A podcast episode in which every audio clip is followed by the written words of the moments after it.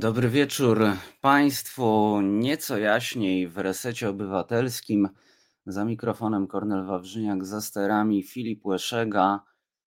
Producentką programu jest Aneta Miłkowska. Bardzo dziękujemy za to wsparcie Pani Anecie. I jak zostać producentką, producentem programu dowiecie się Państwo z naszej strony internetowej reset obywatelski kropka p l albo jak to mówią anglosasi reset obywatelski kropka p l. E, tak, już miałem powiedzieć com, bo to zawsze jest, e, zawsze jest w tych e, amerykańskich serwisach, zawsze jest .com, ale my jesteśmy .pl. Bardzo Państwa zachęcam do odwiedzania naszej strony. Dużo dobrego kontentu, śledztwa Tomasza Piątka, nasze teksty, więc czasem jest reset do posłuchania, do podglądania, do oglądania, a czasem jest reset do przeczytania. Także zachęcam bardzo serdecznie.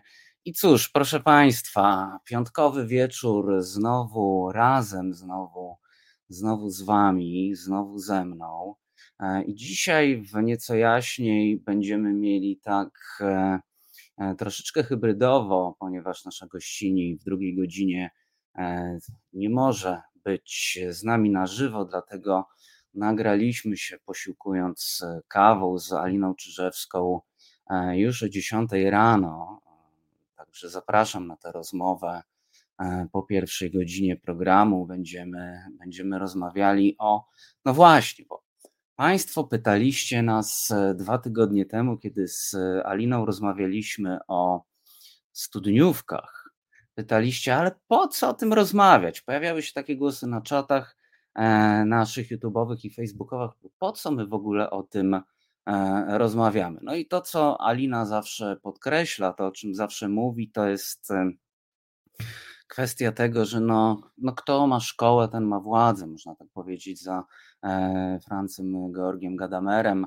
E, kto ma szkołę, ten ma władzę i niestety, ale polska szkoła uczy wielu patologii i właśnie studniówki to doskonale pokazują, jak się okazuje, a właśnie jak mawia e, modna, lewicowa młodzież, e, cała inba była w tym tygodniu napędzana przez T V P Info a propos właśnie studniówki, a propos studniówki w Elblągu w trzecim Liceum Ogólnokształcącym e, imienia Jana Pawła drugiego, to tak żeby było śmieszniej.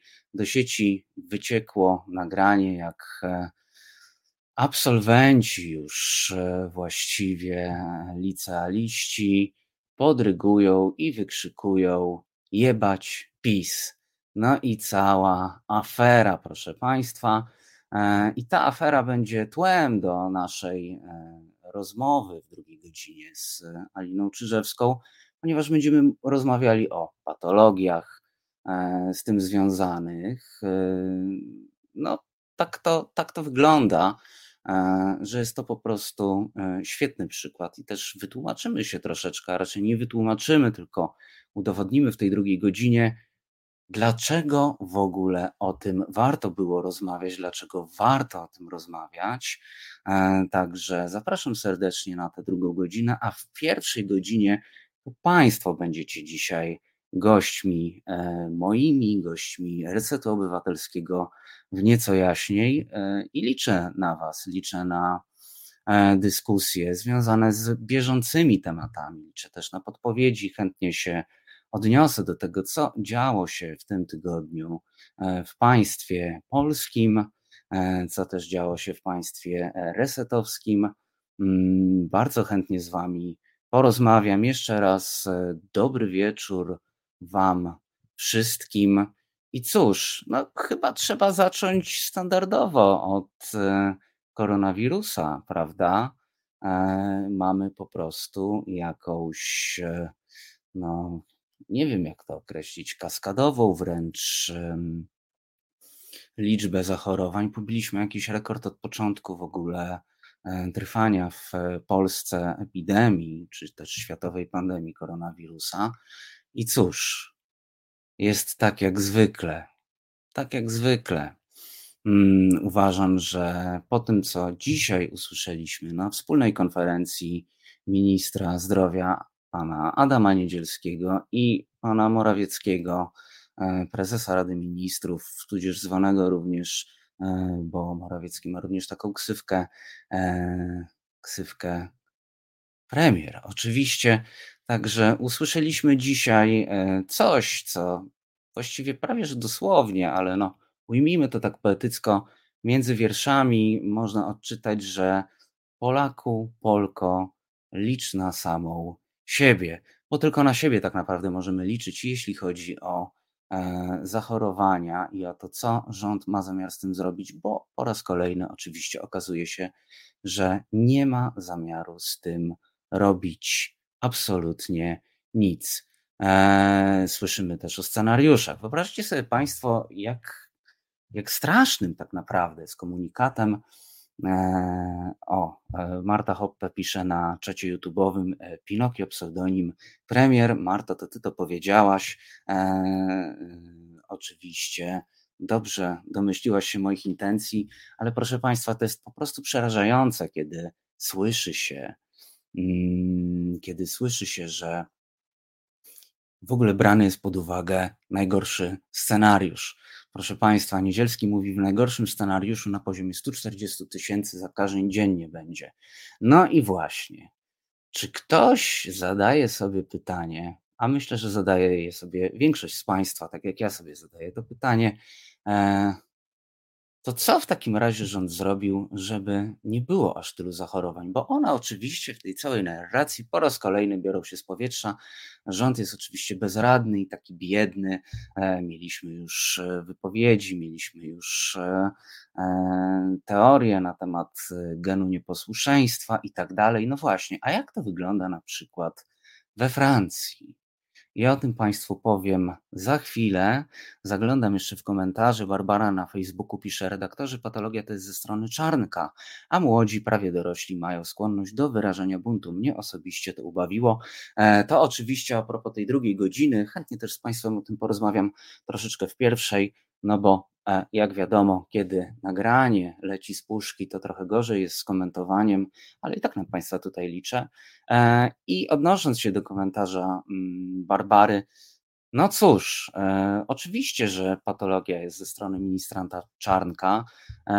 Mnie też osobiście cała sytuacja ubawiła, szczególnie jak nasza gościni w drugiej godzinie udowodni szkole tak naprawdę nic do tego, co było grane i jak ta cała impreza się odbywała. Jest to przykład patologii takiej właśnie władzy, tak? Cała ta sytuacja w Elblągu jest przykładem patologii władzy, która uważa, że wszędzie może wejść na, ze swoimi butami i powiedzieć, ale my mówimy, że tak nie wolno. No właśnie, okazuje się, że gdybyśmy funkcjonowali w państwie prawa, przynajmniej gdyby obywatelki i obywatele mieli pojęcie o tym, dlatego zachęcam Państwa do słuchania co tydzień poniedziałkowej prawoteki, na którą serdecznie już dzisiaj w piątek zapraszam.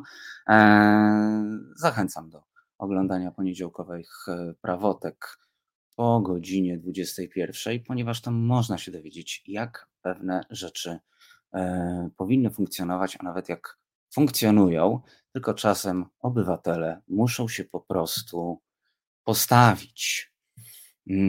Bart pisze, we Francji byłem bez paszportu covidowego, nie wszedłbym do knajpy.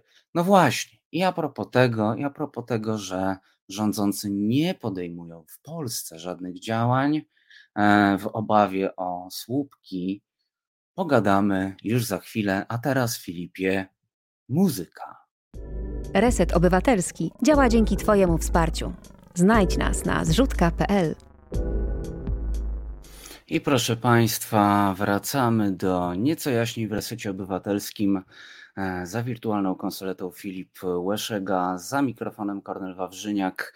Jest piątek, a piątek to weekendu początek i dzisiaj w pierwszej godzinie Nieco jaśniej to Państwo jesteście moimi gośćmi.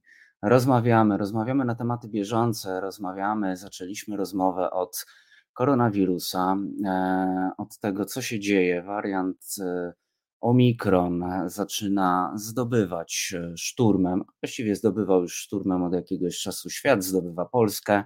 I cóż na to rządzący? Otóż rządzący zapowiadają, jest to proste, jeśli chodzi o komunikację, jakiś absolutny, po prostu absolutna porażka mówienia o tym, że w najgorszym wypadku, no i w najgorszym wypadku będziemy mieli sto czterdzieści tysięcy zakażeń dziennie. I przyszło mi do głowy coś takiego, że być może rządzący właściwie czekali na tego Omikrona jak na zbawienie, ponieważ mają ze względów politycznych przecież związane ręce, o czym mówił minister Niedzielski, który zaczyna robić jakieś takie wybiegi do przodu, bo jak to mawiają niektórzy, chyba minister Niedzielski zaczyna przeczuwać, że partia szyje mu tak zwane buty i zaczyna się obawiać, przebąkując o potencjalnej dymisji. Po prostu pan minister chyba, tak mi się wydaje, robi taki klasyczny wybieg do przodu i zaczyna przebąkiwać, że on ma z powodów politycznych związane ręce. Gosia pisze, dużo zakażeń to chyba dobry moment, żeby zrobić wybory. No właśnie, nie wiem, czy taki dobry moment, Gosiu, żeby zrobić wybory, bo jak wiemy, jak miały być wybory, to wirus był przecież w odwrocie, a teraz wirus jest w natarciu, więc to chyba jest jednak bardzo kiepski moment na zrobienie, zrobienie wyborów. No ale cóż z tego wszystkiego wynika? No cóż z tego wszystkiego wynika? Przede wszystkim przy takim całkiem niezłym scenariuszu, jak twierdzi Adam Niedzielski, minister zdrowia, mamy potencjalnie sześćdziesiąt siedemdziesiąt tysięcy zakażeń dziennie mieć. Jutro już jest przewidywane, że w sobotę będzie nawet czterdzieści i w związku z tym zapowiedziano między innymi, że będą nowe zasady a propos testowania. Aptekarze, farmaceuci, farmaceutki będą mieć możliwość testowania testami antygenowymi w aptekach. Takie zasady mają wejść już dwudziestego siódmego stycznia i już czytałem takie analizy. Część z Państwa też na pewno dotarła do takich głosów, że okej, okay, no dobrze, fajny pomysł, ale jednak tak nie do końca, ponieważ zatrzęsienie osób w zeszłym tygodniu rozmawialiśmy z Mikołajem Wąskim-Toperkiem, który mówił, że w momencie, kiedy wprowadzono w Stanach Zjednoczonych, że na każdym rogu można pójść i się przetestować, no to ludzie idący w piątek na imprezę, młodzież idąca w piątek na imprezę, nie tylko młodzież, zresztą ludzie idący w piątek na imprezę w sobotę idą się testować, bo coś ich drapie w gardle i strasznie boli ich głowa.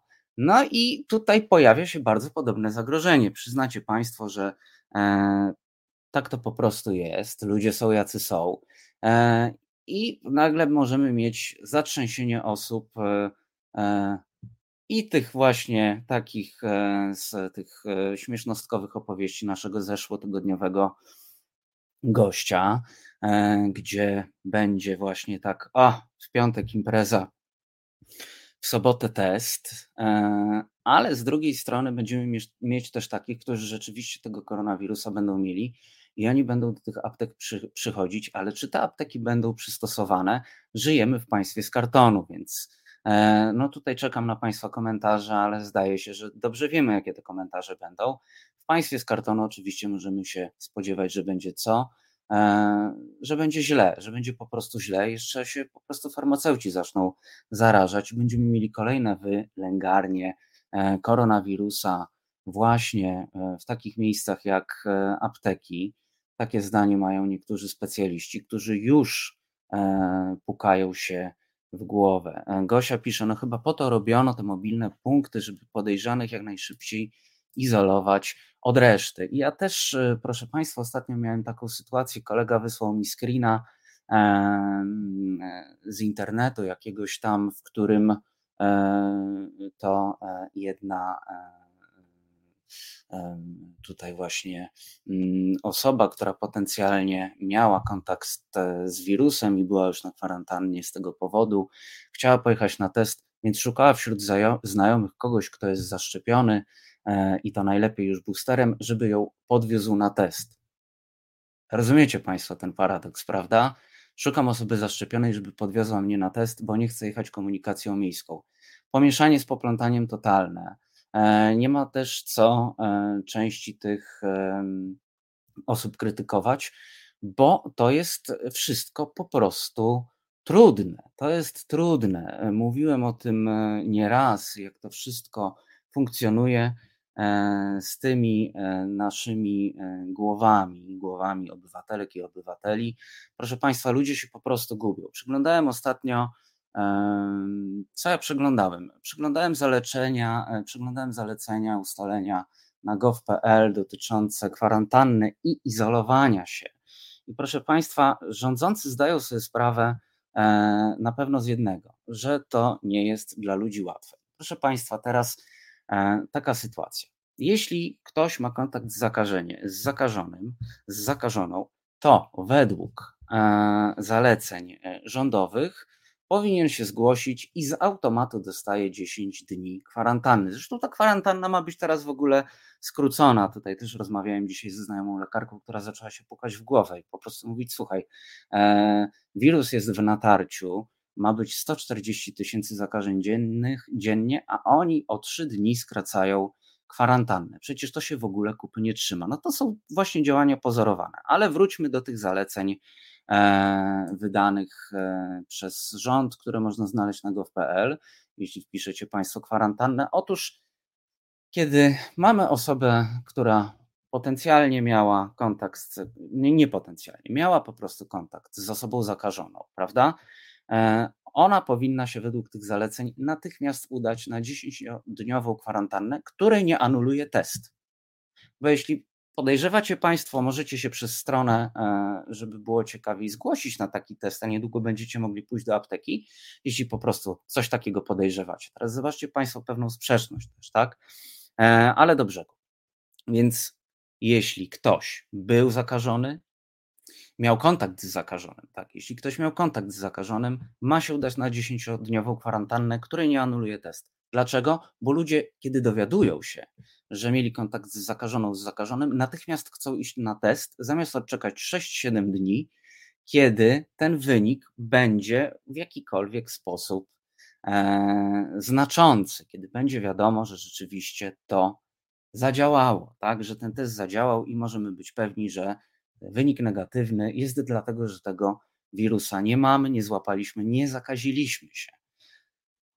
Ale to jest trudne, dlatego rządzący wpadli na to, że jeśli ktoś miał kontakt z zakażonym, to ma iść na dziesięciodniową kwarantannę, bo jak będzie miał objawy, to będzie miał objawy i to właśnie w szóstym dniu, a nie, że pójdzie się zbadać, w tym drugim czy trzecim pójdzie na wymaz i, i co? I może chodzić i rozsiewać. Z drugiej strony teraz tak, skracamy, to po pierwsze, po drugie e, skrócono to po pierwsze o trzy dni kwarantannę, będzie trzy dni krótsza, po drugie na test można iść do apteki, więc to się jakby kłóci na przykład z, z tymi zaleceniami, więc po raz kolejny po pierwsze mamy e, bardzo skomplikowaną sytuację, bo nauki biologiczne po prostu nie są proste, e, nie są takie łatwe. Wbrew pozorom zrozumienie według filozofii nauki medycyny jest dużo trudniejsze, medycyny, nauk biologicznych jest dużo trudniejsze niż zrozumienie matematyki czy fizyki, bo w medycynie nie ma aż tak dużej powtarzalności, jaką można uzyskać w fizyce czy w matematyce.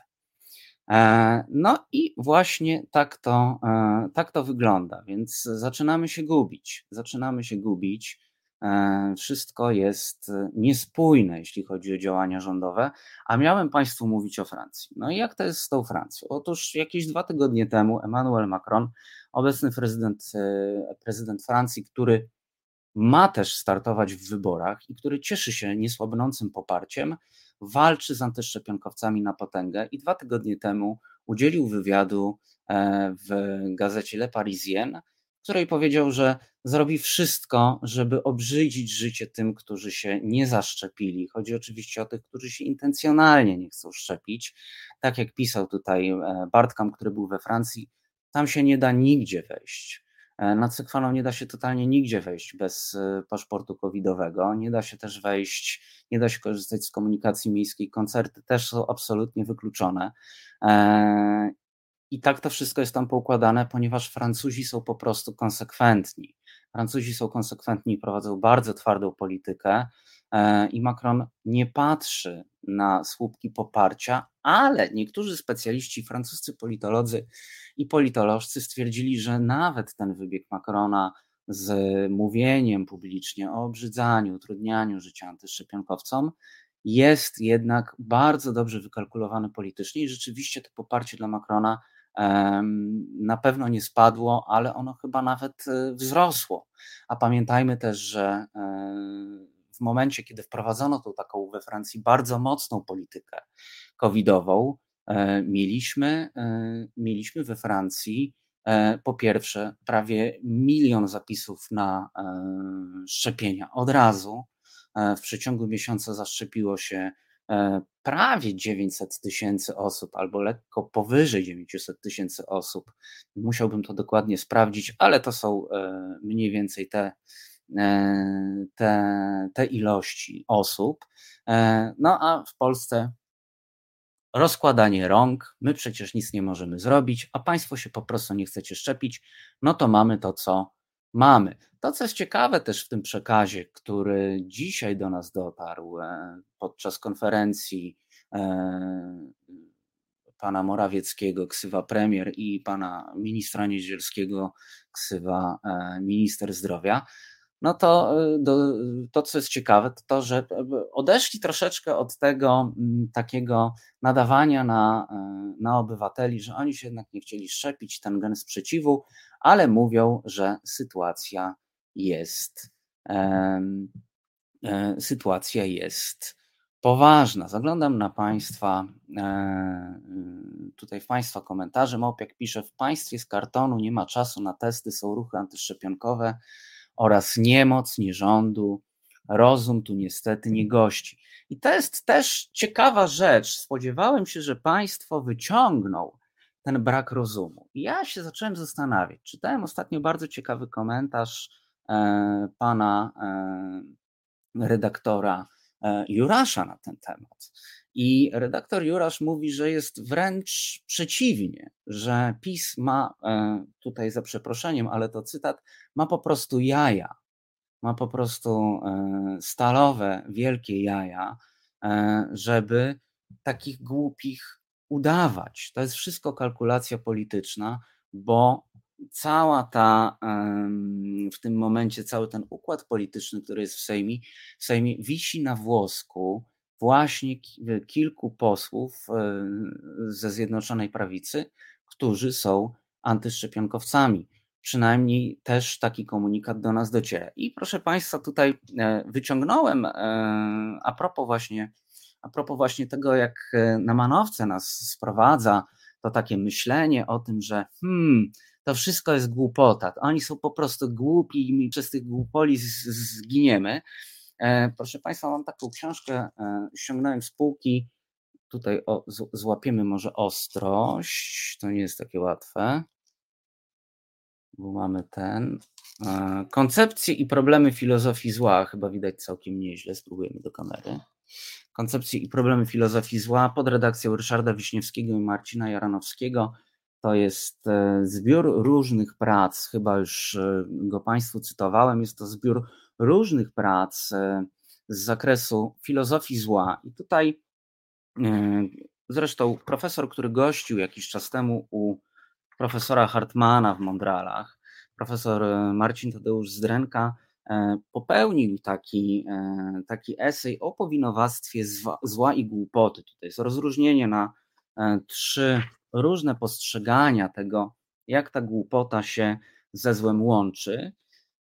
No i mamy trzeci taki rodzaj właśnie tego powinowactwa, jest to tak zwane powinowactwo bezpośrednie, gdzie ta głupota ze złem się łączy.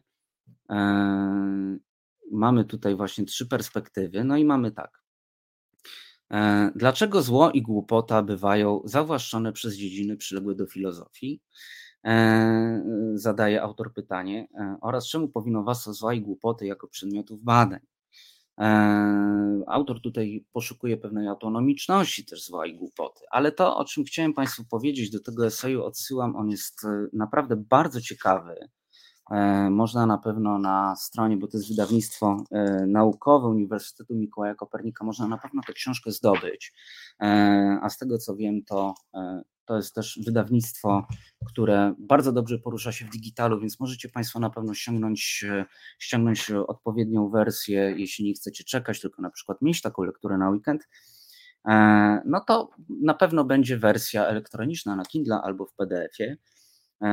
I tutaj właśnie Zdręka zaznacza taki problem na samym początku tego eseju, mówiący o takim bardzo znanym, to jest właśnie to myślenie, które nas sprowadza na manowce, o, o bardzo znanym takim problemie etycznym, który się nazywa intelektualizmem etycznym, a mianowicie wywodzi się od Sokratesa.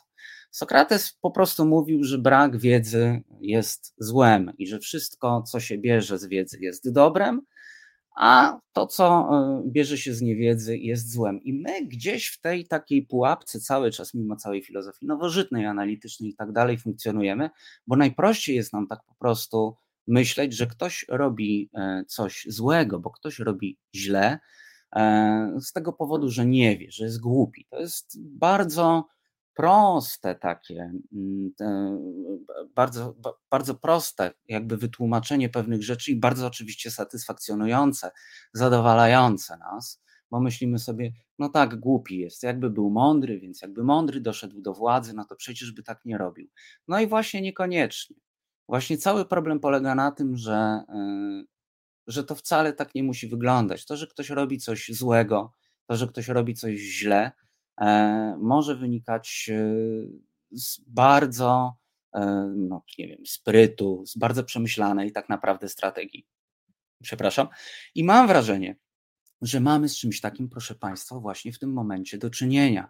Zgrywanie głupa, a bycie głupem jest czymś zupełnie innym, jest rozbieżnością e, tak naprawdę i to bardzo dużą. Różnica naprawdę jest, musicie mi Państwo tutaj zaufać. Zaglądam do Państwa komentarze.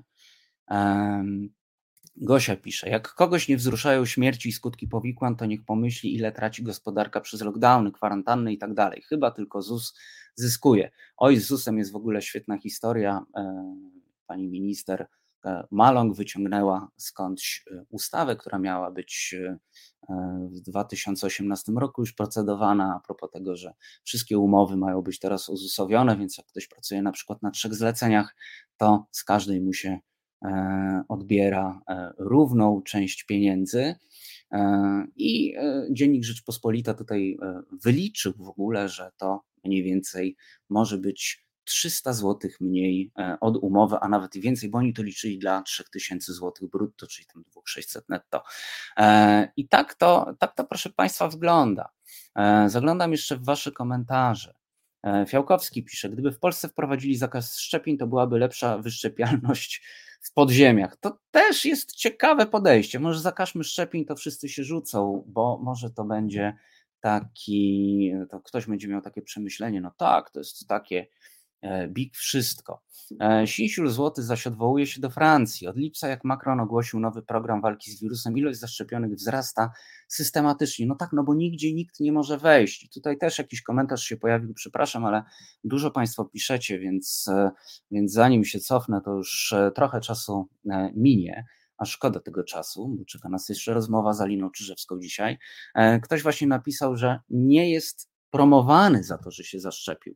I to jest właśnie jeden, jeden, jeden z problemów, które w tym momencie mamy. Nie ma, zresztą dr Bartosz Fiałek też o tym mówił, popularyzator wiedzy o kowidzie, mówił o tym, że no co Państwo tak naprawdę zyskujecie z tych szczepień? Co, co zyskuje taka osoba, no może nie Państwo, co zyskuje osoba, która tak, taka cała głupia jest, tak, nie wiem, mam się szczepić, nie mam się szczepić, nie widać tych zysków, no bo co, mamy cztery czy pięć restauracji w Warszawie i kilka w reszcie Polski, które mówią, wpuszczamy tylko na paszport covidowy. To jest, to jest tak naprawdę jedyny widoczny zysk, jeśli chcecie zjeść i się nie obawiać, ale to też dobrze Państwo wiecie, że w państwie z kartonu bywa to różnie. Redaktor Krzyżaniak zresztą ostatnio się zastanawiał nad tym, nad tym na Facebooku, bo pytał, jak te paszporty są sprawdzane. Tutaj pytał Państwa o, o różne też doświadczenia z różnych miejsc na świecie. No i to, co? No, no, okazuje się, że jedni sprawdzają tak, że proszą jeszcze na przykład o numer PESEL albo odpowiednik numeru PESEL w różnych krajach, za to w innych miejscach wystarczy pokazać kod Q R, no i kod Q R robi plink, a jak robi plik, no to znaczy się, że można wejść, więc no na dobrą sprawę na pewno zdarzają się osoby, które wchodzą na tak zwanym, jak to mówi młodzież, na przypale z jakimś nieswoim kodem Q R i tak to niestety wygląda. Marta Hoppe pisze, pół wieku komuny zrobiło swoje, głupocie wydaje się, że ma te same prawa co mądrość. To jest też bardzo ciekawy problem, jeśli chodzi o połączenie głupoty, mądrości, bo mamy rozróżnienie, o którym mówiłem Państwu zresztą już nie raz. I tutaj sięgnę po książkę. Książka oczywiście nie raz przeze mnie przedstawiana w Nieco jaśniej, Encyklopedia Głupoty Mateusza Van Boksela, filozofa holenderskiego. Van Boksel opowiada o tym, że trzeba naprawdę bardzo uważać z rozróżnieniem głupoty, mądrości, ale też racjonalności i irracjonalności, bo może być racjonalna głupota i irracjonalna mądrość, chociaż brzmi to oczywiście bardzo kosmicznie. I też Zdręka właśnie w koncepcjach i problemach filozofii zła w swoim eseju o powinowactwie zła i głupoty cytuje, cytuje taki fragment, w którym mowa właśnie o tym, że najniebezpieczniejsze jest połączenie głupoty, która uważa się za mądrą, i również głupoty racjonalnej, głupoty zracjonalizowanej, proszę Państwa. Zaglądam w komentarze. Barbara pisze na Facebooku, fatalnie wpływa na moje zdrowie głos syntezatora zapowiadający dzień po dniu, że nadchodzą kolejne fale zakażeń. Minister niezdrowia będzie dosta- dostawiał łóżka przy braku kadr w szpitalach, a posłowie i senatorzy nie chcą przyjąć obowiązku szczepień. Dziwne? Dziwne. No właśnie nie dziwne. To jest właśnie, Barbaro, bardzo racjonalne i wykalkulowane działanie, ono się po prostu politykom opłaca i to też nie jest przypadek, że która partia, proszę Państwa, no to jest pytanie, która partia polityczna z jak wielkim poparciem prze do obowiązku szczepień? Lewica. Mająca pięć, między pięć a siedem procent poparcia. Oni mogą być odważni w takich kwestiach. Oni mogą być odważni w takich kwestiach, no bo cóż może im się z tymi słupkami poparcia stać? Eee, Julo pisze, Marta Hoppe, głupota była już przed czterdziestym piątym, a wielu głupich mamy po tysiąc dziewięćset dziewięćdziesiątym. W tej komunie to my jednak szkolnictwo mieliśmy lepsze niż teraz e, mamy. O tym szkolnictwie opowiemy już za chwilę z redaktor Czyżewską.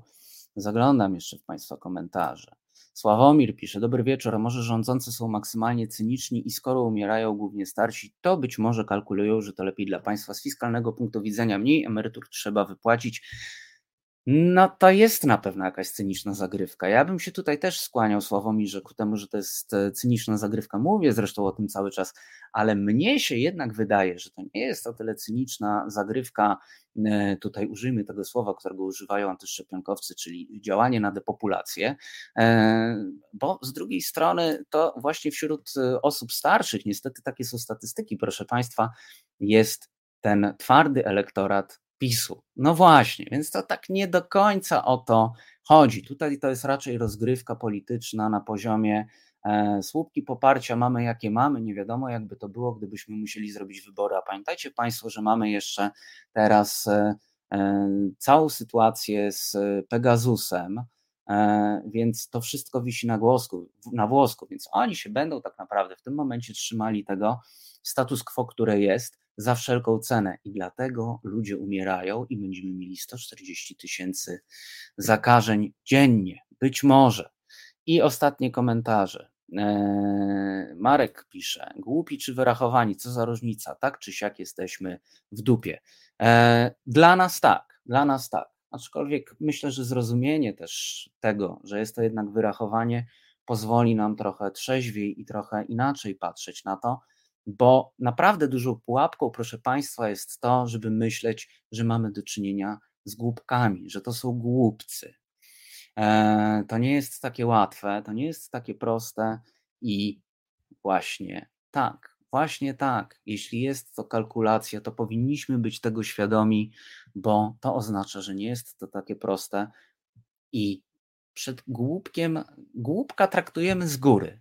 Tak mamy, jesteśmy tak kulturowo ukształtowani, że głupców traktujemy z góry, a może nie powinniśmy, nie powinniśmy traktować z góry tych, którzy taki los nam zgotowali, jeśli są cyniczni. Państwa komentarze. Gosia, najwięcej zła, jak nie każdy, zrobiono w obronie dobra, tylko inaczej rozumianego, inaczej niż ci po drugiej stronie sporu. Ot, ludzkość w pigułce. I to jest ciekawy bardzo wątek filozoficzny, bo ja się na przykład zawsze zastanawiam. Weźmy, proszę Państwa, z kultury popularnej Dartha Vadera. Przecież on uważał, że robi dobrze. Najpierw w obronie bliskich, został oczywiście oszukany, ale najpierw robił dobrze w obronie bliskich, a potem on chciał cały czas, to z różnych też spin-offów się dowiadujemy, w uniwersum Gwiezdnych Wojen, że on po prostu chciał spoić tą galaktykę, porządek w galaktyce zaprowadzić. No i co? No i właśnie, właśnie tak to wygląda, bo my w Polsce też mamy imperatora, który nie przesiaduje w Gwieździe Śmierci, a nawet na Wiejskiej, tylko na ulicy Mickiewicza na Żoliborzu. E, I Marta Hoppe teraz tutaj nam pisze kurtyna. E, zaglądam jeszcze w komentarze. E, Tomasz pisze na Facebooku, ale jeżeli panowie i panie władzy tylko udają, to czynią to niesłychanie udatnie. Wychodzi im to najlepiej ze wszystkiego. No tutaj do, docieramy jeszcze do to, żeby w ogóle Państwu w piątek wieczorem zrobić już totalną wodę w głowach, żeby jeszcze bardziej zamieszać. Odwołajmy się jeszcze do tego komentarza na koniec tej naszej pierwszej godziny, tej naszej pierwszej pogadanki, do komentarza Tomasza. Może być też tak, że mamy połączenie wyrachowania z głupotą. I co wtedy? Wtedy już jesteśmy totalnie skończeni po prostu. No i cóż, no nie mam dla Państwa chyba dzisiaj dobrych wieści przy piątku, a jedyne do czego mogę nawoływać i powiem o tym Państwu jeszcze, jak będziemy się żegnali, dystans, dezynfekcja, maseczki, po prostu uważajcie na siebie, czytajcie takich ludzi jak Bartosz Fiałek, którzy dobrze radzą, co robić, którzy dobrze radzą, co robić, jak na siebie uważać, bo państwo wam tego nie powie. Politycy wam tego nie powiedzą, bo oni realizują swoje interesy, a my jesteśmy po prostu dla nich słupkami. Mogą albo zyskać, albo stracić. Sławomir jeszcze pisze a propos tego, co możemy zyskać na paszportach covidowych, czyli na szczepieniach. Zysk jest, gdy się dużo podróżuje, lokalnie rzeczywiście zysku nie ma poza dłuższym życiem. I Małpiak jeszcze nam wrzuca, że Austria przygłosowała obowiązkowe szczepienia. Austria miała bardzo duży problem od początku pandemii, to na pewno już o tym rozmawialiśmy. Były, były lockdowny, oni się ostro wzięli za, za antyszczepionkowców już gdzieś na przełomie sierpnia i września. Były też, były też lockdowny, bo bardzo, bardzo no niewielki kraj, tam niewiele ludzi mieszka, mieli bardzo dużą zakaźność właśnie i to jeszcze przed tym wariantem, który teraz nas tak bardzo dojeżdża. Proszę Państwa, dziękuję Państwu za tę pierwszą godzinę, za ożywioną dyskusję i cóż, liczę jeszcze na Wasze komentarze i zapraszam na muzykę i proszę o uważne wysłuchanie tym razem tego utworu muzycznego. Nie idźcie po kawę i herbatę, bo jest on ważnym elementem dzisiejszego programu i zapraszam na rozmowę z Aliną Czyżewską. Znudzeni mainstreamowymi newsami? Czas na reset obywatelski. Zaangażowane dziennikarstwo. I proszę Państwa, to tak nieprzypadkowo taka piosenka na naszej playliście dzisiaj w Nieco jaśniej. W drugiej naszej godzinie będziemy rozmawiali i jest już z nami Alina Czyżewska, Watchdog i również Kolegium Resetu Obywatelskiego, redakcji Resetu Obywatelskiego. Właściwie to dzień dobry, bo my przy porannej kawie, proszę Państwa, to jest nagranie, to jest nagranie, podpowiadam tu na dole, to nagranie. I, i tak, czemu taka piosenka? Co się, co się takiego wydarzyło? Otóż proszę Państwa, dwa tygodnie temu mieliśmy spotkanie z redaktor Czyżewską i rozmawialiśmy o studniówkach. I rozmawialiśmy o studniówkach i Państwo się trochę niektórzy za, zapytywali, zastanawiali, ale, ale po co wy rozmawiacie o tych studniówkach? O co chodzi? O co chodzi z tymi studniówkami? No i proszę Państwa, w tym tygodniu, jak to mówi modna e, lewicowa młodzież, inba. Inba w internecie, e, inba w T V P Info przede wszystkim. Otóż w Elblągu, bo w Elblągu też tak się dzieje, że są licea, w Elblągu odbyła się studniówka, na której młodzież bawiła się do utworu ze słowami jebać PiS. No i skandal, szok, niedowierzanie. No i okazało się, Alino, że no, byłaś proroczką, zresztą już nie pierwszy raz. I tak, trzecie Liceum Ogólnokształcące imienia Jana Pawła drugiego w Elblągu, skandal, minister Czarnek.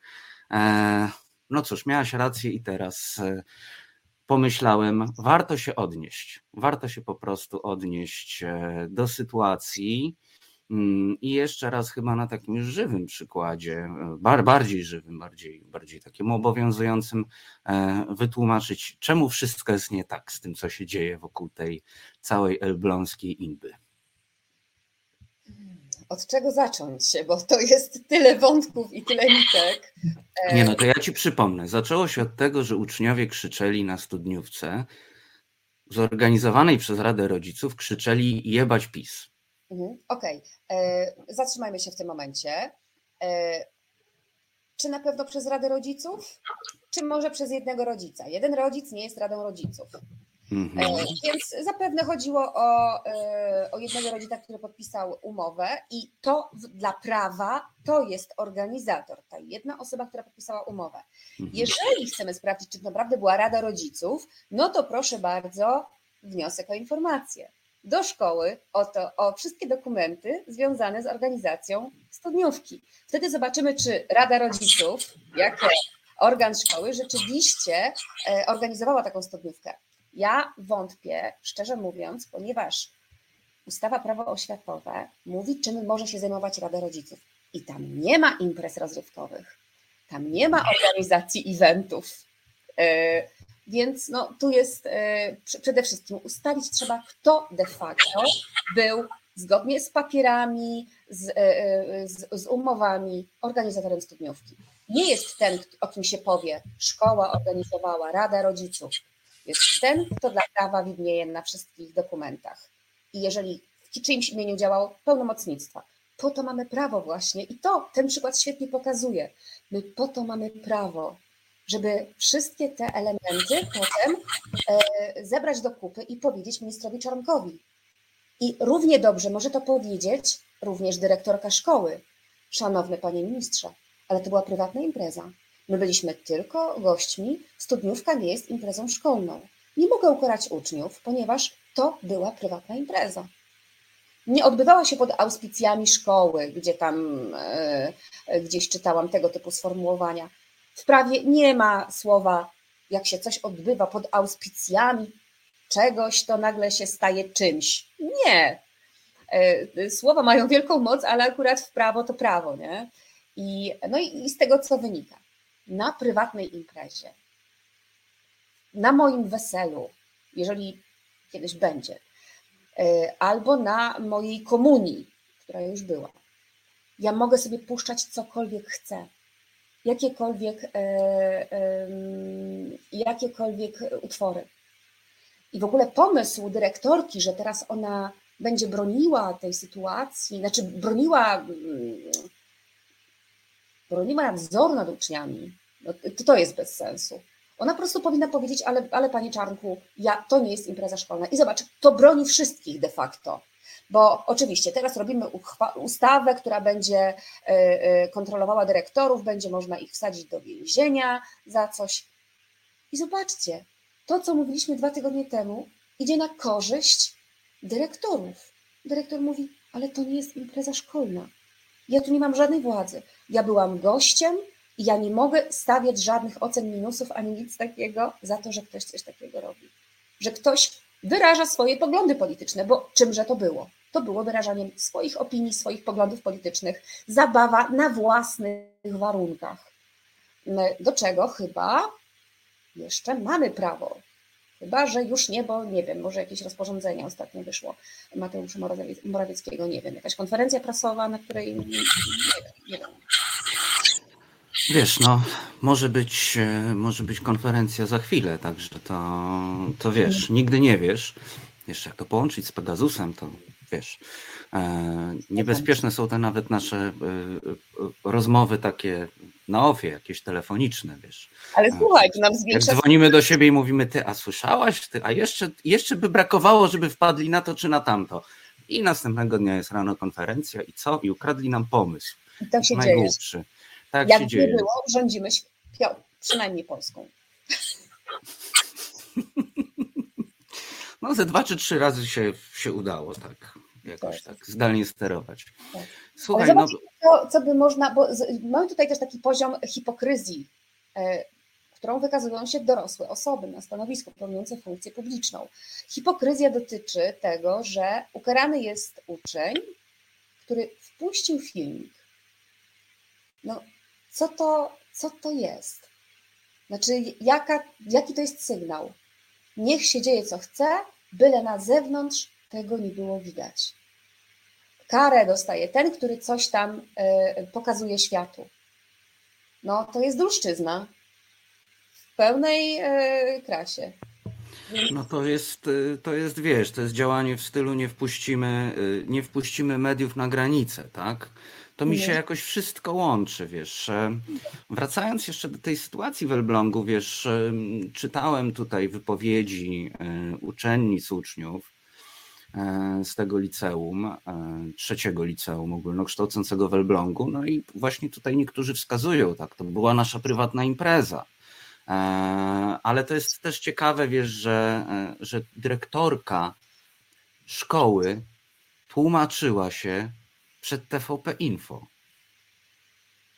Ona się po prostu tłumaczyła przed reżimówką, że konsekwencje zostaną wyciągnięte. No i wiesz, no, no to, to, to tak to jest właśnie w dyktaturze, tak? Tak to jest w dyktaturze, tak jest, bo to jest orwellowskie, tak?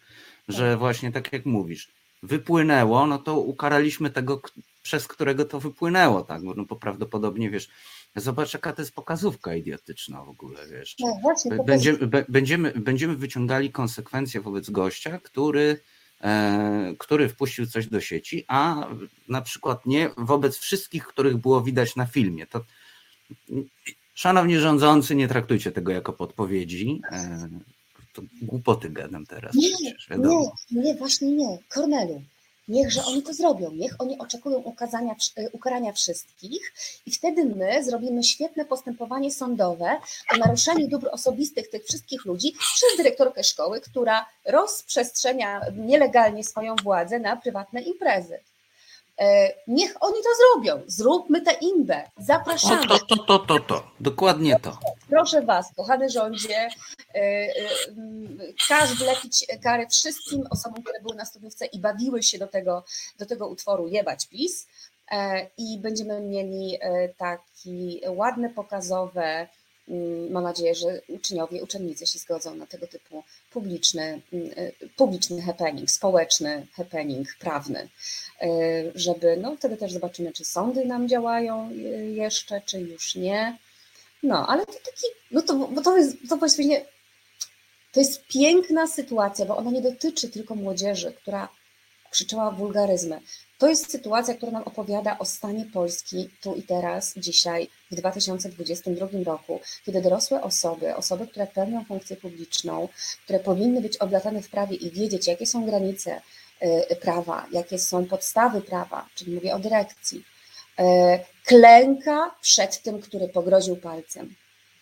Odrzuca wszystkie prawne aspekty, wszystkie okoliczności prawne, całą logikę, też akurat tutaj logika jest, że tak powiem, na naszą korzyść, i klęka przed carem.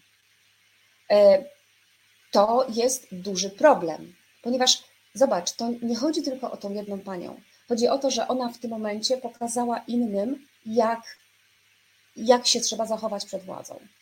Co, zobacz, co by było, gdyby dyrektorka zachowała się zupełnie inaczej, postawiła granicę i powiedziała, yy, yy, tak, jaki to miałoby efekt na, że tak powiem, morale innych dyrektorów. Ona pokazała yy, totalną podległość. Yy, potrzebujemy silnych ludzi odpowiedzialnych na tym stanowisku, którzy rozumieją, czym jest prawo. No a z tym akurat na stanowiskach dyrektorskich jest bardzo, bardzo ciężko, nie tylko jeżeli chodzi o reżim i PiS, ale w ogóle o rozumienie prawa, ale to już inna historia. To jest, to jest bardzo trafnie określasz tutaj, tutaj problem, wiesz, no bo to mówisz zresztą o tym od, od zawsze, od, od, od kiedy cię znam tak naprawdę, e, czyli, czyli o tym, że to szkoła uczy pewnych zachowań wobec władzy, no i ten przykład idzie z góry. No co mają sobie myśleć uczniowie, kiedy dyrektorka pytana jeszcze przez telewizję, o której krążą różne opinie, no po prostu przyklękuje i mówi przepraszam, tak, przepraszam, no to jest incydent, bo ona dokładnie użyła takiego sformułowania i jeszcze mówiła, że to jest incydent, który będzie nauczką dla, dla uczniów, wiesz, i wyciąga się, wyciąga się konsekwencje, wiesz, jeszcze powinni tego didżeja na szaf oddać, a najlepsze jest to, że czytałem dwa artykuły z elbląskiej Gazety Wyborczej i wiesz, przychodzi też organizator całej imprezy, wiesz, ci tam wodzirejowie, didżeje i tak dalej, którzy to organizowali i mówią, e, my jesteśmy do dyspozycji. O co tu w ogóle chodzi? No proszę państwa, Alina, przecież to jest absurd. Jakie w ogóle, jakie w ogóle ten? Impreza prywatna, puszczaliśmy muzykę, jaką, jaką ludzie chcą i, i tyle. Jakie do dyspozycji? Jakie do dyspozycji? No ludzie, jakie do dyspozycji? Jak chcecie, żebyśmy byli do dyspozycji, to my tu prowadzimy biznes i se nas zamówcie do telewizji T V P Info reżimowej i, i wtedy wam możemy puścić, jebać PiS. I tyle, no. Kornel, nie rozumiem, dlaczego ty się tak denerwujesz. Ja no, też. Wiem, ja no, gotuje mnie to po prostu. Ja, no. Też, ja jestem do dyspozycji. Słuchajcie, jestem do dyspozycji. Otwieramy teraz maila, piszemy, znajdujemy adres do szkoły oraz do ministerstwa. Wpisujemy w temacie, w, te, w temacie maila wniosek o informację sprawa studniówki w Elblągu i na podstawie artykułu sześćdziesiątego pierwszego Konstytucji R P wnoszę o informację. Dwukropek. I do szkoły piszemy tak. Jeden. Wszelka korespondencja z Ministerstwem Edukacji i Nauki dotycząca w, w ostatnim na przykład miesiącu. Od całego stycznia. Wtedy dostaniemy, nie musimy nawet mówić, że to chodzi o studniówkę czy nie o studniówkę, po prostu dostaniemy. Czy były telefony, rozmowy jakiekolwiek z ministerstwem w tej sprawie dyrektorki, kiedy, kto, jak dzwonił, mniej więcej o której godzinie to było, czy powstała notatka z takiej, z takiej rozmowy, albo jakie były instrukcje, zalecenia wydane dyrektorce. Pytamy o wszystko, co krążyło pomiędzy ministerstwem a szkołą. I o to samo pytamy również ministerstwo. Czy dzwoniła, czy kontaktowała się ze szkołą w Elblągu. Wszystkie maile chcemy, kopie tych maili, pisma, nie wiem, o cokolwiek jeszcze możemy zapytać, to możemy zapytać. A, szkoły oczywiście, zapiszmy, zapytajmy o, o umowę na tą studniówkę, żeby mieć przekonanie, że szkoła, no bo pamiętajmy, Rada Rodziców jest organem szkoły, ale robi swoje zadania nie przez to, że ustalamy, że Rada Rodziców coś robi, a jedna osoba podpisuje umowę, bo wtedy dla prawa ta jedna osoba robi, a nie Rada Rodziców. Więc jeżeli Rada Rodziców ma jakieś umowy podpisane, to ja bym chciała je zobaczyć. Więc trzy, trzy punkt trzeci kropka. Wszelkie umowy podpisane przez szkołę lub Radę Rodziców związane z organizacją studniówki. I wtedy będziemy już mieć totalną jasność, że to szkoła nie miała w tym, znaczy udowodnimy szkole, że szkoła nie miała w tym żadnego udziału, że, że nie organizowała tej studniówki, nie była to rzecz pod auspicjami szkoły, nie wiem, albo, albo może była, słuchaj, może uczniowie wystąpili do dyrektora z oficjalnym pismem o to, ażeby szkoła objęła tę studniówkę swoimi auspicjami. Wtedy będzie można mówić, może rzeczywiście to była impreza pod auspicjami szkoły, ale dalej nie będziemy wiedzieli, co to znaczy prawnie, więc... Więc zapytajmy też, co świadczy, że, że studniówka była pod auspicjami szkoły. Jakby miejmy świadomość, miejmy tę uwagę, że nie wszystko, co się powie, ma rzeczywiście odbicie w prawnej rzeczywistości. I, i wtedy okaz, okazuje się, w jakim śmiesznym, w jakim kartonowym świecie żyjemy. Groteskowym. Alino, chwila muzyki i wracamy, bo... Oczywiście chciałbym się dowiedzieć po przerwie, jak można by było jeszcze przy tym stanie, zastanym sytuacji w Elblągu dopiec pani dyrektor, bo ja złośliwy jestem po prostu. Super. To już za chwilę do Państwa wracamy. Reset Obywatelski. Medium, które tworzysz razem z nami. Komentuj, pisz i wspieraj. Wracamy do Nieco jaśniej w Resecie Obywatelskim. Ja się, proszę Państwa, mogę lekko przycinać, bo w trakcie piosenki laptop mi padł, a teraz się gotuję, chyba zrobię sobie na nim śniadanie. Także takie jakieś dziwne tutaj, dziwnostki nam się dzieją, ale, ale okej, wracamy do, wracamy do wielkiego skandalu, jaki odbył się w Elblągu na studniówce. Pod auspicjami, nie wiemy, co to znaczy, zastanawiamy się z naszą gościnią Aliną Czyżewską, co to znaczy pod auspicjami, ale w każdym razie na studniówce w Elblągu śpiewano jebać PiS, no i jedyny winny, jak się okazuje, to uczeń, który ma dostać nagane, zresztą ten uczeń, uczeń Jedyny, jedynym winnym jest uczeń, o, jedynym winnym jest uczeń, który wpuścił nagranie do sieci. Ja bym w tym momencie też pomyślała o tym, co może zrobić reszta uczniów i uczennic, żeby też pokazać dorosłym, w jaki sposób, co to jest odwaga cywilna i co to jest solidarność. Niech młodzi nauczą dorosłych, co to jest. I w tym momencie zobacz, tutaj kreatywność jest ogromna. Można uprzejmie, niech, niech te, te osoby, które były, mogłyby, te osoby, które były na studniówce, napisać uprzejme wnioski w liczbie, nie wiem, ilu tam było, sto, sto pięćdziesiąt, dwieście osób, uprzejme wnioski o udzielenie nagany za to, że również na swojej prywatnej imprezie krzyczały, śpiewały i bawiły się do piosenki Jebać PiS. Ciekawa jestem, jakby te wnioski rozpatrzyła dyrekcja. Na pewno by pokazała, że ten, ten gest pokazałby, że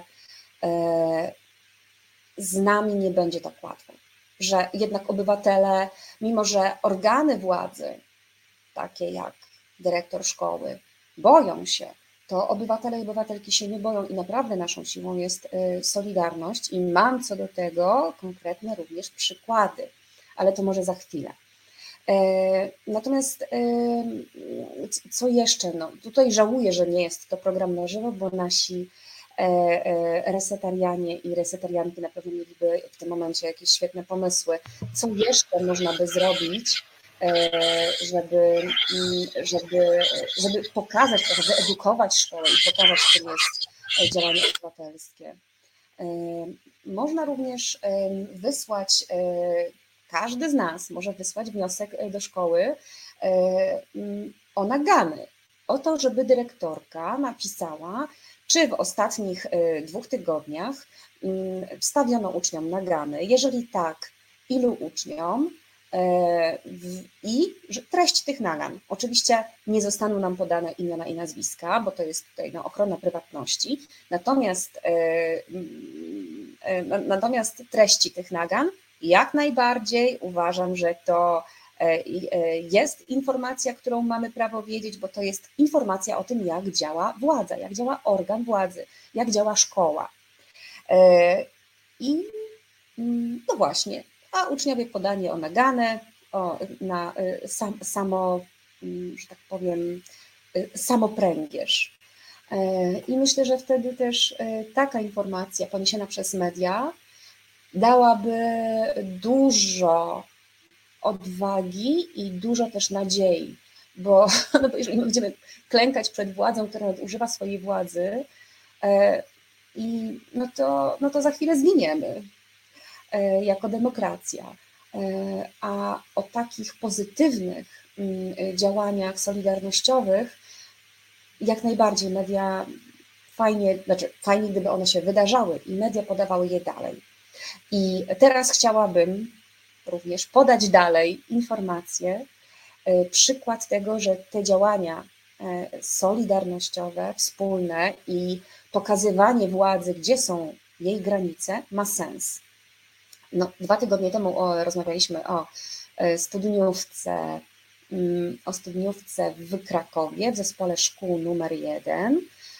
Przypomnę, chodziło o to, że uczniowie najpierw wpłacali grube setki przez kilka miesięcy za tą studniówkę. Oczywiście koszty, jak to bywa, zawsze rosną w trakcie. Nie wiadomo na, to, na co te pieniądze idą, nie wiadomo w jakim trybie są zbierane, ale po prostu macie ten numer konta i wpłacajcie. I potem na dwa tygodnie, trzy tygodnie przed studniówką przychodzi regulamin. I człowiek, który już zainwestował mnóstwo kasy, dowiaduje się, że na imprezie nie może wyjść z tej imprezy przed godziną czwartą samodzielnie. Jeżeli chce wyjść, to musi zadzwonić po mamusia i tatusie. Po mamusia i tatusia. Albo jak wyjdzie, to już nie wróci ze swojej imprezy, za którą zapłacił siedem stów, bo nie, bo, bo tak napisaliśmy na karteczce.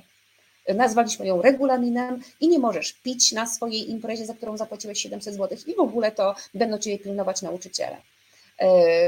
No, odsyłam do naszego programu sprzed dwóch tygodni, tam jest więcej szczegółów.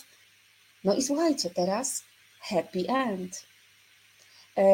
Podjęliśmy działania razem z grupką kilku, chyba około dziesięciu uczniów tej szkoły i z matką. Wysłaliśmy wnioski o informacje, chłopaki napisały wniosek o informację, właśnie żeby odpytać szkołę, a pokażcie, dlaczego wy uważacie, że to jest wasza impreza. Jeżeli tak uważacie, pokażcie papiery na to, umowy z didżejem, jak będą rozliczani nauczyciele w tym czasie, czy będą mieli jakieś godziny nocne, jak to wygląda w harmonogramie nauczyciel, pracy nauczyciela. Bo to jest też coś, co nauczycieli wkurza jak najbardziej, że oni idą na imprezę, a muszą pilnować uczniów. Nie, szanowni państwo, wy nie musicie pilnować uczniów, wy, jesteście, wy nie jesteście w pracy. Te granice są ściśle określone, widoczne i żadne słowo dyrektora macie pilnować uczniów i gonić za nimi po korytarzach i po kiblach, żeby oni, broń Boże, nie napili się żadnego piwa, no to, to jest bzdura. I nie musicie, no właśnie, to jest też gest nauczycieli. Ej, panie dyrektorze, ale czy ja wtedy jestem w pracy? Proszę o dokładne wytyczne. Jeżeli jestem w pracy, no to rozumiem, że obejmuje mnie, obejmują mnie godziny nocne, jak to będzie jako nadgodziny, czy jak, jakoś inaczej rozliczone, do której ja tam mam być, proszę mi to napisać, bo ja nie wiem, czy ja mogę wyjść o dwunastej, czy ja też muszę do czwartej w nocy siedzieć i, i, i tak dalej. Znaczy, niech nauczyciele też się uwolnią z tej krzywej sytuacji, której nie lubią, bo oni wielu nauczycieli nie lubi studniówek, idzie tam z obowiązku, bo, bo wiedzą, że będą musieli ganiać za, za, za, za młodzieżą, zupełnie bez sensu. Więc podjęliśmy działania z, tą, z tym zet es jeden w Krakowie. Ja również wysłałam parę wniosków. Poruszyliśmy media. Media też ładnie, dziękuję bardzo, zareagowały i opisywały tę sytuację. No i taki nacisk społeczny i wspólne działanie doprowadziło do tego, że jednak pieniądze zostały zwrócone. Przy okazji jeszcze dowiedziałam się o zbieraniu tych pieniędzy. To też było bardzo, bardzo, bardzo niejasne, że tak powiem krzywe. Nie wiadomo czyja, gdzie odpowiedzialność. Widzę jak w tym momencie, jak, szko- jak dorośli ludzie, jak szkoła tworzy nowe pokolenie dorosłych ludzi, którym wmawia bzdury i głupoty. I na tak prostej i banalnej rzeczy, jak organizacja studniówki, to powinien być w ogóle rekord Guinnessa. Ile szkoła popełnia błędów i nadużyć, wpieprzając się w organizację studniówki. Także taka pozytywna historia, pozytywna opowieść, że to ma sens. Oczywiście w takich sytuacjach, przy pierw... od razu powiem, jak to się dzieje, przy pierwszym kroku, jak wysyłamy wniosek albo w ogóle mówimy nie, tak nie wolno, albo dyktujemy, ale przepraszam, ale jak to właściwie jest? Ale właściwie to chciałabym zobaczyć, na co idą te pieniądze, do kogo mam się zwrócić właściwie, bo nie wiem, wpłacam pieniądze, ale nie wiem, kogo mam zapytać, ile ta impreza kosztuje. Przy pierwszym takim działaniu bycia dojrzałą, obywatelską osobą pojawia się agresja władzy. Tego się nie bójmy, to jest naturalny proces. Władza pokazuje swoje pazurki, bo jeszcze myśli, że, że, że jest wielką władzą. Natomiast potem, jak my już zaczynamy korzystać z tych narzędzi obywatelskich, typu wniosek o informację, skarga w trybie kodeksu postępowania administracyjnego, proste sprawy, wniosek, zaczynamy żądać, pytać i odpytywać tę władzę, ona zaczyna rozumieć, że chyba coś tu jest inaczej, niż myśmy to sobie poukładali przez te lata w pokoju nauczycielskim. Że jest coś więcej niż pokój nauczycielski, że jest dookoła konstytucja i państwo prawa i zasada legalizmu, która, słuchajcie, no ona też obowiązuje, po prostu ona obowiązuje w państwie polskim, więc również w szkole. I to, że PiS narusza tą zasadę pra, pra, zwaną praworządność, to jest słowo bardziej wykorzystywane, bardziej, że tak powiem, oblatane w tej debacie publicznej. PiS łamie praworządność. Czy wiemy, czy nie, co to dokładnie znaczy, ale wiemy, że tak się mówi.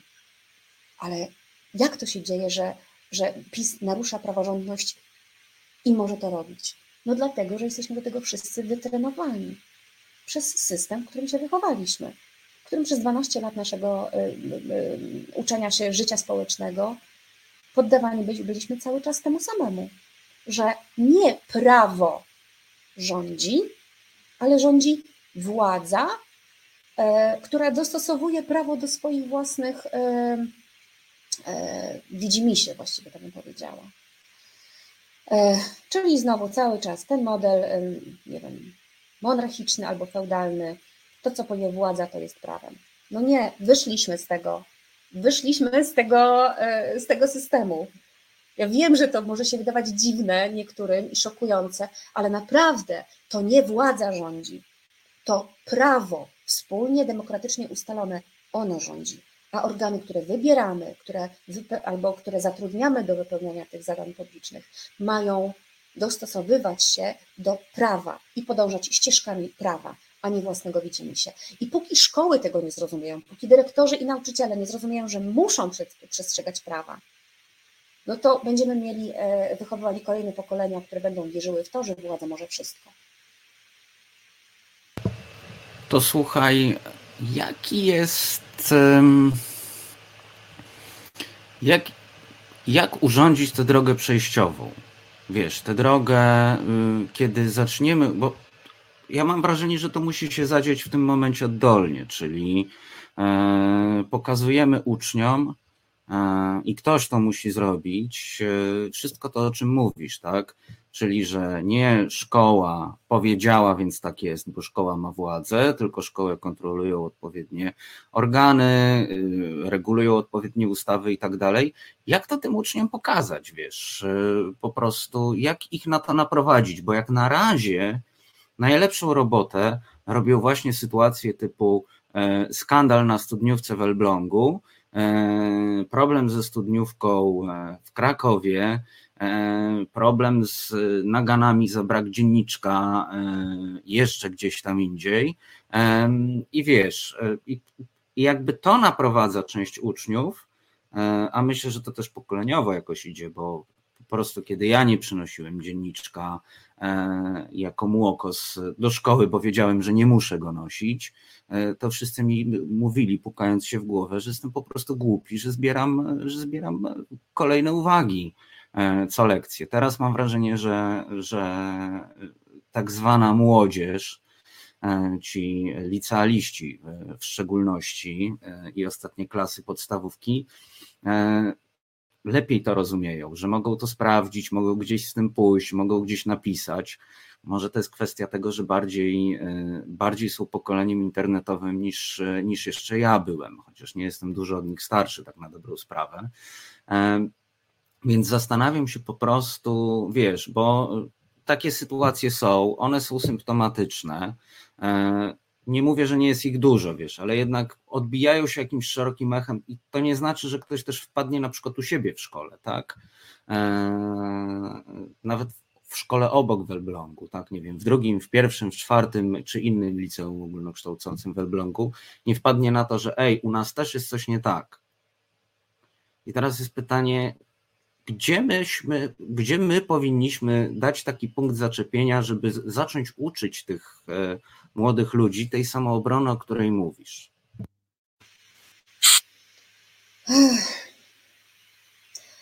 Ciężka sprawa, ponieważ te wszystkie rzeczy, o których opowiadam, i te wszystkie narzędzia obywatelskie, one powinny być nauczone w szkole na lekcji pod tytułem Wiedza o społeczeństwie. Szkoła nie wykonuje swoich zadań w tym, w tym zakresie, więc my potem nie mamy jak za bardzo uzupełnić tej wiedzy. No mi się udało, bo trafiłam na sieć obywatelską Watchdog Polska i tam zobaczyłam, jak władza robi nas w konia i zobaczyłam, że naprawdę mamy jakieś y, obywatelskie y, uprawnienia i narzędzia. Y, natomiast słuchaj, gdzie się tego nauczyć? No w Resecie Obywatelskim na przykład, słuchając audycji. Y, Tak, ale z drugiej strony, oczywiście, ale z drugiej strony zobacz, ogromną, ogromną rolę mają media i pojedyncze osoby, które nadadzą ton zupełnie inny tej narracji albo tej fali, która wzbiera, które zawrócą z taką... Znaczy, chciałabym namówić wszystkich do reagowania, do powiedzenia nie, do powiedzenia nie, studniówka nie jest imprezą szkolną, nie, za brak podręcznika nie wolno stawiać jedynek. I oczywiście internet tutaj ma ogromną, ogromną swoje, swoje zasługi, no bo te wszystkie informacje można bardzo łatwo wyszukać w internecie i zdobyć tę wiedzę, której nam nie przekazano w szkole. Ale właśnie oprócz wiedzy, jak wygląda prawo, na czym polega praworządność, musimy też mieć odwagę cywilną, powiedzenia nie. I powiedzenia tej władzy, hej, tu jest twoja granica. Trzeba też zabrać ludzi dookoła i wzmocnić ich. Słuchajcie, jeżeli będziemy działali razem, to jesteśmy w stanie coś zrobić. Na przykład, gdyby chodziło tylko o jednego ucznia w tej szkole w Krakowie, on by był łatwy do odstrzelenia. Zawsze w tego typu sytuacjach pytam, czy są inne osoby, które, które razem z tobą pójdą. Czy jest więcej osób niezadowolonych? Wyposażenie ich w wiedzę i w narzędzia spowoduje, że będą odważniejsze. Wiesz co, no po prostu działanie jest ważne. I, i zgubiłam wątek. No to w takim razie chyba musimy posłuchać odrobinę muzyki i wrócimy do Państwa już za kilka chwil. Reset Obywatelski działa dzięki Twojemu wsparciu. Znajdź nas na zrzutka kropka p l. Nie, nie znam. Zaskoczyła nas ta końcówka piosenki. Alina Czyżewska, Watchdog Polska i kolegium redakcyjne Resetu Obywatelskiego, Kornel Wawrzyniak. Wracamy do Nieco jaśniej i do naszych rozważań już takich szerszych, bo wyszliśmy od incydentu, tak to określiła pewna dyrektorka, od incydentu w szkole w Elblągu, a właściwie nie w szkole, bo to właśnie o to chodzi, że nie w szkole. Proszę Państwa, wracamy do rozmowy o studniówce, na której śpiewano jebać PiS, czy też wykrzykiwano jebać PiS, w każdym razie artykułowano jebać PiS i cóż... Zaczęliśmy, proszę Państwa, rozmawiać przed przerwą, no tak od szczegółu do ogółu w tym momencie. Przypomniało mi się tak a propos naszych rozważań, a propos tego, zadałem Ci trochę niewygodne pytanie, Alina, a propos tego, jak zacząć tych młodych ludzi, ludzi w szkole uczyć, uczyć takiej jakiejś samoobrony, bo na razie pewne właśnie sytuacje, jak z tym jebać PiS, albo, albo innymi sytuacjami studniówkowymi. To ich w jakiś sposób uczy, że, że trzeba się za tę władzę i za tę szkołę wziąć. Ale poczekaj, zaraz będą pytania. Ale przypomniało mi się też w kontekście tej naszej rozmowy, e, przypomniało mi się to, co mówił współczesny zresztą filozof niemiecki e, Gadamer, e, a mówił on o tym, że no, ten, kto ma szkołę, ten ma po prostu władzę. No. Ten ma po prostu władzę. A teraz władzę ma Czarnek. Ministrant Czarnek ma teraz władzę. Tak. No i to też pokazuje błędy, że tak powiem, przeszłości, bo wcześniej mam wrażenie, że przez lata szkoła była traktowana jako coś, co nie daje kasy, nie daje P K B, jest wydatkiem, jest wydatkiem, a nie inwestycją. Nie bardzo się tym będziemy interesować, kasę ładujmy gdzie indziej. Te szkoły mentalnie i również no, organizacyjnie i, i technologicznie utknęły gdzieś tam w głębokiej starożytności. I, I taki mamy efekt. I zobacz, różnica pomiędzy tym, co było wcześniej, a tym, co jest teraz, to jest to, że obecna władza świetnie sobie zdaje sprawę z tego, jak ważna jest szkoła. Wcześniejsza władza nie bardzo. Raczej, że właśnie w takiej terminologii, że to koszt, że to jakieś społeczne rzeczy są nieważne. No teraz uczymy się, jak bardzo są ważne. I... Mm, wiesz co, tak sobie pomyślałam, Kornel, mam dla ciebie zadanie domowe, bo my tak gadamy, co można zrobić, co można zrobić, a tutaj trzeba konkretnie wykonać ten gest. I słuchaj, jak można jeszcze nauczyć, znaczy jak uczyć młodzież, to jest trochę takie, nie podoba mi się to, jak uczyć młodzież, ale jak pomagać jej doświadczyć, czym jest demokracja i czym jest społeczeństwo obywatelskie. Kornelu, bardzo cię proszę, abyś wsparł tę młodzież, ty i inni resetariani i resetarianki. Zobaczcie, to jest bardzo prosta rzecz. Napisać, zacząć pisać, zaprosić kolegów, koleżanki, ażeby znaleźć profil na Facebooku tej szkoły i napisać gratulacje dla tych, dla, dla uczniów i uczennic. Nie hejt na szkołę, w hejcie jesteśmy świetni. Uczmy się dawać wsparcie i to są te możliwości. Napiszmy list otwarty, znaczy skierujmy do szkoły list do uczniów i uczennic klas maturalnych, tak żeby jeszcze szkoła była zobowiązana, czyli dyrektor był zobowiązany do tego, ażeby tym uczniom ten, to podziękowanie, czy gratulacje, czy wyrazy wsparcia przekazać. Oczywiście dyrektor jeszcze będzie musiał to przeczytać, więc nie, pisząc takie, takie coś, takiego maila, miejmy świadomość, że to jest też coś, co przejdzie przez oczy dyrekcji i być może ją czegoś nauczy. Jakie wątki warto tam poruszyć? Znaczy, warto podziękować też młodzieży za to, że nie boją się wyrażać swoich sympatii politycznych, bo to oczywiście nie musi być jakiś wielki protest. Po prostu mamy do tego prawo. Wyrażać swoje sympatie i antypatie polityczne. Mamy prawo krytykować władzę. Na tym polega demokracja. Jeżeli my nie będziemy mogli krytykować władzy, hmm, no to gdzie idziemy? W jakim kierunku? W kierunku jakiego, jakiego społeczeństwa? Poza tym warto też byłoby na przykład napisać o kwestii kontroli, bo zobacz, co zapowiedziała dyrekcja. Będziemy uważniej podpisywać umowy, będziemy zapisywać, co może lecieć. Czy dyrekcja w tym momencie nie rozumie, że wciela w życie karty roku tysiąc dziewięćset osiemdziesiątego czwartego Orwella? Nie wiem, czy jest ta lektura omawiana w szkole, czy nie, ale chyba warto, bo kontrola każdego elementu, każdego centymetra życia obywateli i obywatelek opisana w roku osiemdziesiątym czwartym, to jest coś, co właśnie zadeklarowała pani dyrektorka, że ona będzie też to robiła usłużnie dla władzy. Więc darujmy sobie hejt na dyrektorkę. Być może ona nie wiedziała, jak się zachować, bo ona też sama kończyła polską szkołę, gdzie uczono, uczono podległości. Zajmijmy się wzmacnianiem tych uczniów. Powiedzeniem piona, super, że to zrobiliście, mieliście prawo. Nie dajcie sobie wmówić, nie bójcie się i dalej cały czas jebać PiS. A druga rzecz, cały czas jeszcze jest czas na zmianę szkoły.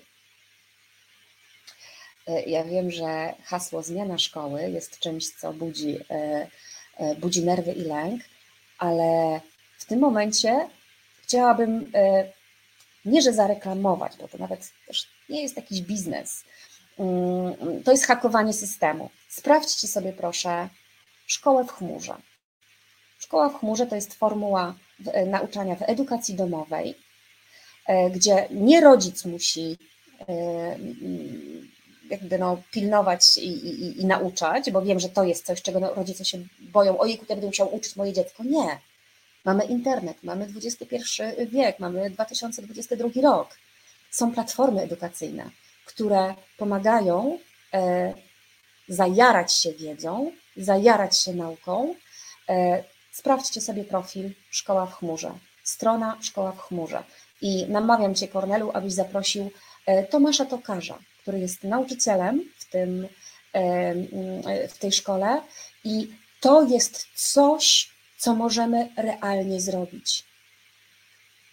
Wyprowadźmy nasze dzieciaki z tych szkół, o których coraz więcej na szczęście się pisze, które nie chodzi tylko o kwestie teraz czarnek, PiS i tak dalej, chociaż tak to jest duży argument, ale i bez czarnka. Tam w, szko- w polskich szkołach, o czym coraz więcej czytamy, jest, są naruszane dobra osobiste dzieci, godność, problemy psychiczne wręcz pączkują w szkołach przez wyścig szczurów, przez naruszanie cały czas prawa przez nauczycieli, niedostosowywanie tego, czego się i jak się uczy w szkole, do tego, jakie są wymagania rzeczywistości. I to wszystko, co robi Szkoła w Chmurze, jest w oparciu o podstawę programową. Ale podstawa programowa nie jako to, co napisane w podręczniku i naucz się myślników i punktów na pamięć, tylko faktycznie to, co jest w podstawie programowej i co po prostu trzeba zaliczyć, ale nie w taki sposób, jak się uczymy tego w, w normalnej szkole. Każdy z nas, zobacz, Kornelu, lubisz dowiadywać się o świecie. Robisz to nie dlatego tylko, że ci płacą za to. Ogromne hajsy. Powiem. Lubimy się dowiadywać. Lubimy, chcemy wiedzieć i tym właśnie powinna być nauka. Dowiadujemy się, jak, jak działa fizyka, jak działa nasze ciało, jak działają społeczeństwa. Próbujemy zrozumieć. I tego typu poznawanie świata oferuje Szkoła w Chmurze. Nie ma klas, nie ma wstawania na ósmą rano, każdy uczy się wtedy, kiedy chce i tego, czego chce. I ja nie mam dzieci, więc jakby nie mam interesu w tym, żeby, żeby się zajmować Szkołą w Chmurze, czy poznawać, o co tam chodzi. Natomiast to jest również wyraz mojego obywatelskiego zainteresowania. Zobacz, Szkołę w Chmurze stworzyli obywatele. W ramach prawa, które funkcjonuje od lat, w taki sam sposób mogłyby nauczać szkoły publiczne, gdyby tylko chciały. Niestety brakuje tam świeżej myśli i e, wykopania się z tych wszystkich zwyczajów i przyzwyczajeń, które panują. Twórzmy własne komitety, twórzmy swoje szkoły. E, Szkoła w Chmurze jest bezpłatna. Nikt, to, to nie jest szkoła dla bogatych dzieci, to jest szkoła dla wszystkich. Co trzeba mieć? No to trzeba mieć połączenie z internetem i komputer. I ona opiera się na subwencji oświatowej, na tym samym, na czym opierają się szkoły. Więc da się robić dobrą, szanującą prawa człowieka i nie traumatyzującą ludzi edukację. Już parę osób, które zwracają się cały czas do mnie z problemami szkolnymi, oprócz tego, że staram się pomóc rozwiązać te problemy, czyli zaprowadzić sytuację zgodną z prawem w danej szkole, podsyłam również informacje o, o tym, o, o tej innowacji, że tak powiem brzydko, edukacyjnej i, i to działa. to powoduje, że nagle z tej, z tej sytuacji, która jest w szkołach, tego przymusu, tego strachu, tego, tej podległości, nagle pojawia się taki ogień, ojej, to może być inaczej, ja chcę iść do tej szkoły. Taki pojawia się efekt po przeczytaniu przez tych młodych ludzi fanpage'a tylko i wyłącznie. Więc sprawdźcie, mam nadzieję, że Was zachęciłam, sprawdźcie, że edukacja publiczna może, znaczy edukacja, zhakowana edukacja publiczna może i wyglądać inaczej, jest możliwa i wcale nie musi się opierać o to, co znamy z naszego własnego doświadczenia. I w ten sposób nie chodzi o dobro dzieci, żeby dzieciom było wygodnie, bo też jest coś takiego. Ja przetrwałem, ty też przetrwasz. Nie. Stwórzmy normalne warunki ludziom. Pokażmy, że są.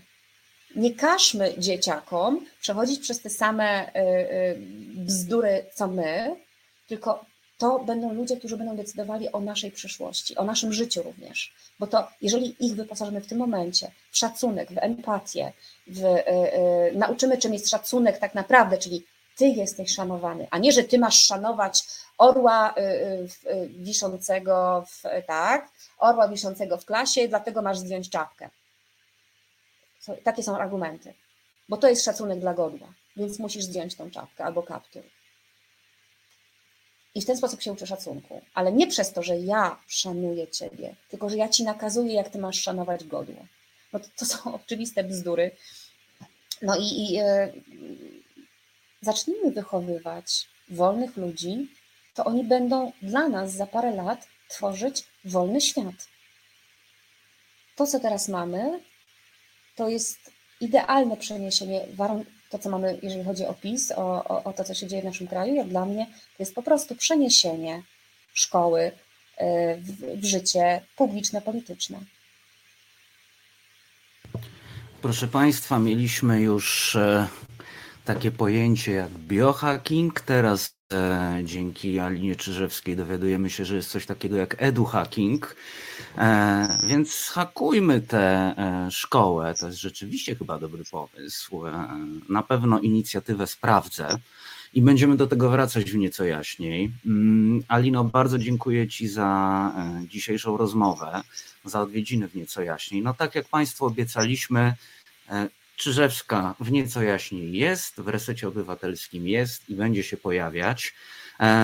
No i cóż, okazało się, że Państwo wątpiliście, a temat jednak okazał się bardzo, bardzo bieżący. No tutaj mamy po prostu proroczkę resetową, która wiedziała, że tak będzie, że gdzieś będzie z tymi studniówkami inba, ale też jak Państwo słyszycie, jest to problem zdecydowanie głębszy, zdecydowanie szerszy. Alino, bardzo Ci dziękuję jeszcze raz i do miłego zobaczenia już niebawem. Dzięki. Pozdrawiam, do zobaczenia. Alina Czyżewska naszą gościnią, a ja jeszcze z Państwem chwilę zostanę, bo przecież trzeba się pożegnać, trzeba się tutaj rozmówić przez weekendem. Proszę Państwa, ponad trzydzieści sześć tysięcy zakażeń. Oczywiście, jak dobrze wiecie, nic się tak na dobrą sprawę nie dzieje, nie działo i nie zadzieje, więc musicie sami zadbać, musimy sami zadbać o siebie, jeśli chodzi o, jeśli chodzi o nasze bezpieczeństwo, także dystans, dezynfekcja, maseczki, poczytajcie też trochę w sieci. Chciałbym Wam powiedzieć, że maseczki chirurgiczne to może być za mało, wyposażcie się w miarę możliwości w F F P dwa, to są również maseczki K N dziewięćdziesiąt pięć lub N dziewięćdziesiąt pięć, to zależy od tego, czy są do Chin, czy przyszły z Chin i Korei, czy są europejskie, to wszystko jest to samo, dziewięćdziesiąt pięć procent do dziewięćdziesiąt pięć procent skuteczności. No i jeszcze raz, dezynfekcja i dystans. Ten dystans jest duży, starajcie się nie jeździć windami, bo wirus się po prostu tam mocno, mocno utrzymuje utrzymywał się już przy poprzednim wariancie, przy delcie. Omikron. Omikron jest zupełnie niepowstrzymaną siłą i jest siłą, na którą musimy uważać sami, bo jak dobrze widzicie po działaniach Ministerstwa Zdrowia, jego przedstawicieli, tego co mówią, bo co myślą to nie wiadomo, ale tego co mówią, no to, no to nic się nie zadzieje, no bo przecież mamy gen sprzeciwu, a tak ogólnie to no pomysłu na to po prostu nie ma, także jak zwykle życzę Wam bezpiecznego weekendu, uważajcie, unikajcie zatłoczonych miejsc, szczególnie w pomieszczeniach chodźcie w maseczkach i w miarę możliwości, jeśli możecie, po prostu starajcie się izolować. No, musimy się jakoś samoizolować w miarę możliwości.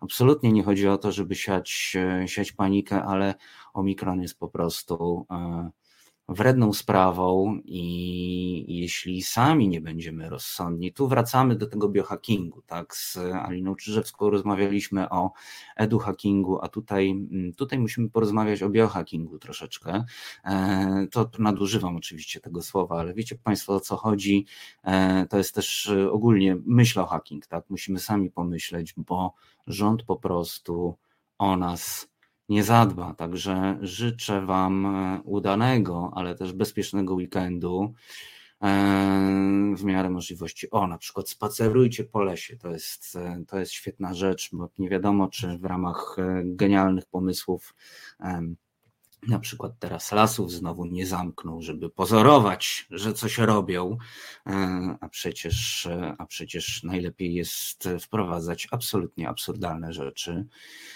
Dziękuję za wszystkie komentarze, dziękuję za wysłuchanie nas dzisiaj w Nieco Jaśniej. Dziękuję naszej producentce, którą niezmiennie jest oczywiście Aneta Miłkowska. Bardzo dziękuję Wam za to, że byliście i w pierwszej, i w drugiej godzinie, za to, że wspieracie Reset Obywatelski. Pamiętajcie, żeby wchodzić na reset obywatelski kropka p l i obywatelować z nami. Jest tam taka, jest tam taka bardzo, bardzo fajna opcja, takie kółeczko jest na dole i tam można kliknąć, żeby obywatelować z nami, wtedy jesteśmy, wtedy jesteśmy w nieustającym, można powiedzieć, kontakcie, są różne opcje wsparcia, zachęcam Was bardzo serdecznie, no bo tylko dzięki Wam może się udać. I cóż, program realizował Maciek Kos, ja nazywam się Kornel Wawrzyniak i do usłyszenia za tydzień. Jeszcze raz dziękuję. Bezpiecznego weekendu.